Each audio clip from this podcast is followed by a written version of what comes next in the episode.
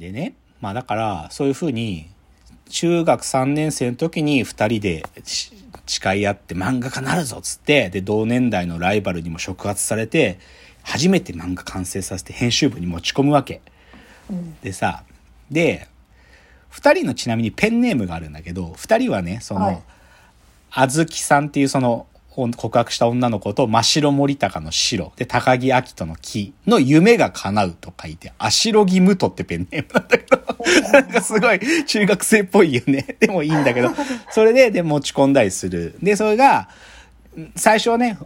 こう読まれて、あ、じゃあもうちょっとこういう風にく、でも君たちいいよと。中学生でこんなに書けるのすごいよって言われて、じゃあ次頑張ってもっと書いてみてって言われて、どんどん作品をまた持ち込んで、そうすると、これはいいねっつって赤丸ジャンプっていうのにじゃあ載せられる作品まで仕上げようとかやったりとかして、で、あとは月齢賞とか手塚賞に出してみようとか、で、じゃあ次はいよいよ読み切りを目指そうっつって、本誌の、ジャンプ本誌の読み切りに載せたりとか、で、いよいよ連載の、連載を作ろうっつって連載になっていくっていう、そういう流れなんだけど、うんでね、まあ、ここから二人が連載作家になっていくって話だけど、重要なことはですよ。こういう風に漫画家になる物語ってことだから、で、しかもジャンプの連載作家になっていくって物語だから、このバクマンを読むとね、ジャンプ漫画の作られ方がわかるわけ。漫画ってこう作られてくんだってことがわかるの。はいはいで、それはすごい単純で、今言ったみたいに、まずさ、作家、ジャンプ、てか漫画家さんたちは、最初どういうステップと向かっていうと、まず持ち込みっていうのがあるのよ。編集部に電話して、あの作品を作ってみたんで見てもらえませんかっつって、本当に、本当に飛び込み営業みたいな感じよ。持ち込むの。その週刊誌の、あ、てか、少年誌漫画誌の、あの、編集部に。でそうすると、はいまあ、ここでへ編集がね、で、これ当たり外れがあるんだけど、編集が出てきてくれて、まあ、ここは本当にたまたま誰が出てくるか分かんないんだよ。出てきてくれて、でね、編集の人にそうやって読まれる。で、ここでよくあるあるは、編集が読むスピードが速いんだって。持ち込み作品を。パラパラパラパラ読むんだって。ちゃんと読んでると思うぐらい速いんだって。こっちはさ、もう死ぬ思いで書いたわけじゃん。けど、それすごい速度で読んでって、大丈夫と思うんだけど、でもまあ、さやっぱりさ、百戦錬磨だからさ、向こうも。それでいいか悪いかなんか一瞬でわかるんだって。うんで、いいと思うとちょっともう一回読んでもさ、もう読んでもいいかなっつって読むんだって。で、それで、えいいと名刺くれるんだよね。ーいいとまあ一発でよ、いいだったらもうすぐにさ、連載のこと考えようとかなるんだけど、まあ見込みがあるなぐらいだと、メールアドレスが入った名刺くれたりとかね。電話番号、で、もうちょっといいと電話番号が入った名刺くれたりとかして、またじゃあいいのかけたらメールしてよとか言ったりするわけ。はいはいそう。で、まあ、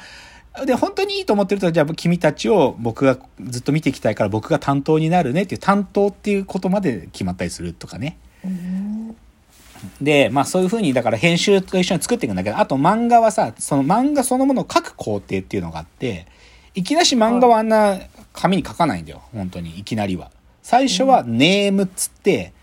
漫画の、なんていうのかな、骨組みになるようなもの。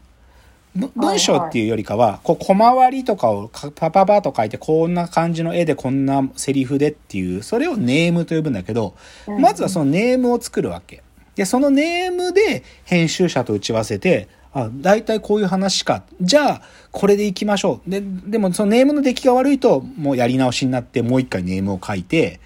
で、そそそのこう何回か繰り返して、よしよし、じゃあこれでいこうってなったら初めてペン入れするわけ。とかね。はいだからそれを1週間でやってんだよ、週刊連載の漫画って。ネームを毎回書いて、編集者と打ち合わせして、よし、今回はこれでいこうっつって、そこから初めてペン入れが起こるから、だから、その、締め切りまでに、まずはネームが完成しないとペン入れいけないわけよ。ここが苦しいのね、とかね、漫画家は、とか。あと、漫画家は、ペン、当然書くからさ、ペンで、あの、カブラペン。カブラペンと G ペンっていうペンがあって、本当にいい漫画家は G ペンを使うんだと。ギャギャグ漫画とかはなんとかカブラペンでいいけど、こう線の太さがね、あのーこう、うまくね、コントロールできるのが G ペンなの。だけど扱いがむずいのよ、G ペンは。とかね。そういうのが書いてあったりとか、あと、こう、スクリーントーンってわかる？なんかさ影になったりするとことか、あと黒く真っ暗にするそうベタとかさ、そういうのは基本的に背景とかも含めてはアシスタントがやるとかね。何人ぐらいでやるとか、そういうこともわかるわけ。うんで、あともう一つこの「バクマン」を読むことではここまでリアリティが持って書いたのは「週刊少年ジャンプ」の仕組みがわかるの。で最大のポイントはね「週刊少年ジャンプ」っていうのはアンケート至上主義なんです。うん。ジャンプってねはがきがついてんの。で熱心なジャンプ読者はそのハガキ読んで今週面白かった作品3つを書くんです。投票い。するの。のでその票数によって毎週順位がつくの。はいはい。でその順位が下だとどんどんやばくなっていって掲載順序も前の方のページに載ってるのは人気作品なんだけどどんどん後ろの方に行くわけ、うん、で、15位とか16位とか、まあ20作品ぐらいあるから、そのはい。20位近いものが何週続いちゃうともう打ち切りになるんですよ。うんとかが書かれてたりとか、あと、はいこれは週刊少年ジャンプの特徴なんだけど、あの、専属契約制度というのがありまして、ジャンプで書いたらジャンプ以外で書いちゃダメなの。これルールなの。そういうルール、そういう契約なの、これは。恐ろしい縛りだと思うけどね、僕は。僕は独占禁止法に違反してんじゃないかと思うんだけどこれは長らく続く漫画、少年、週刊少年漫画の、なんか、きルールなんで、特にジャンプは強烈なより。そうだからジャンプでもう首に首っていうかこの契約切られたら初めて他誌に移れるっていう意味ではもう二度とジャンプには書けなくなるのねこの契約を断るってことは。とか、うんあとまあよく言われるのは新人作家さんで連載やるじゃん。で1個目じゃあすぐに打ち切りになっちゃった2個目打ち切りになっちゃった3回目までしかチャンスないんだよ。3回目で短期打ち切りになった作家はもう二度とチャンス来ないとかね。そういうこともわかる。他にもね、連載会議っていうのがあって、その連載会議っていうのは新しく新連載になるものも決めると同時にさっき言ってた打ち切りになる漫画も決めるわけよ。それそうじゃん。始まるのもあれば終わるのもある。だからこれの基本的に考え方の土台にあるのはさっき言ったアンケートなんだよね。アンケートが基本的にはもう悪いと打ち切り。だここがすごいとこだと思うんだけどね。それで作品測るって結構ラディカル。でもこれずっと続けてんだよね、ジャンプは。だそういううん漫画の「週刊少年ジャンプ」の打ち切りの論理それがどういうものに出てるか。であともう一つはそういうふうに編集部の意向人気で打ち切られるんじゃなくて人気作品なんだけどそれを終わらせるってことがいかに難しいかってこととかも書かれるわけ。人気作品なんだけど、やっぱりさ、人気作品ってのはさ、金のなる木なんだからさ、ずっと続けてほしいじゃん。ずっと続けてくれ、書いたらさ、単行本が出て単行本は100万部も売れるんだからさ、超人気作品なんかだったら。それはさ、話がなんかもうきつくても続けてほしいわけよ、週編集部としては。でも作家はもう書きたいもの書いてたらさ、終わりたいわけ。そういう作家と編集部の綱引きとかもあったりとかね。そういう話が、だからジャンプの理屈がわかるんですよ。ジャンジャンプ漫画の作られ方っていうひ広い意味でね。漫画家がどう書くか、編集部とどう作っていくか、編集部がどういう風なルールで連載するものを決めているか、そういうことがバクマン読むと全部わかるんです。うんだからね、ある種のね、教養本なんだよね、バクマンって。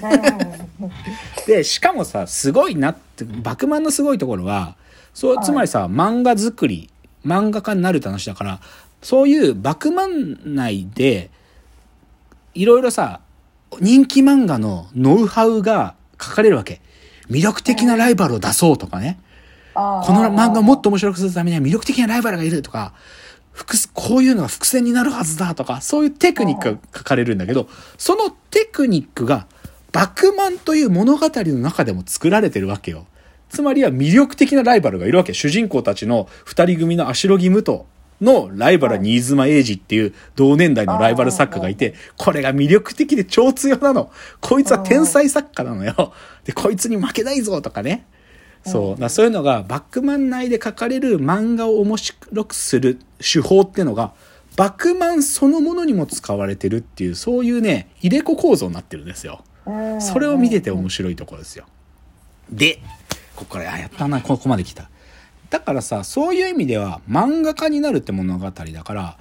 劇中内、ま、バクマンっていう作品の劇中内における、その劇中内のキャラクターたちが生み出す作品っていうのがあるわけ。劇中内作品。はいで、ライバルの、その天才作家新妻英二が書く作品っていうのはね、こっちはね、基本的には、いわゆるジャンプの王道バトル漫画なのよ。本当にバトル。うん、実際、ま、書かれないからこういう作品だぐらいしか書かれないけど、クローっていうなんかね、カラスみたいなキャラクターが戦いまくっていくっていうのと、ゾンビガンっていうゾンビが戦っていくって話が、主に新妻エイジの2つの作品で出てくるんだけど、これは王道漫画、王道バトル漫画らしいんだよ。一方で、主人公たちのアシロギムトはね、実は王道が得意じゃないんだよ。実はね、主人公たちが書く漫画はね、彼らの言葉で言うと、邪道漫画って彼らは言ってるんだけど、うんどこかね、えぐい話を書くわけ、彼らは。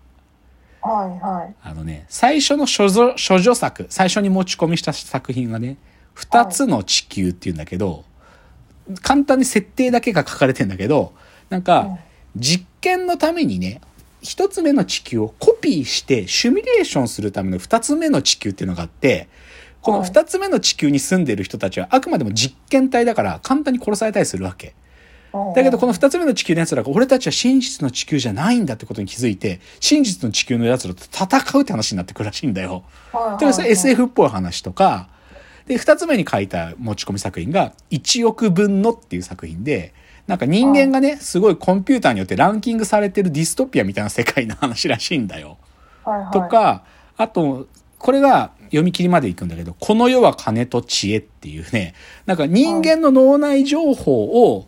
人に売ることができる世界なので、携帯端末で。脳の情報がスキャンできて、人に、はいでも自分の脳、なんか知識、持ってる知識とかを人に売ることができるんだけど、当然さ、頭がいいやつとかいろんなこと知ってるやつは高く売れるじゃんだから、でも、なんだろうな。自分は安く仕入れたいし、人には高く売りたいみたいな、そういうこの世は金と知恵とかね。そういう作品を書くのが得意。あ、やべえ、時間来ちゃった。ちょっと次行きます。はい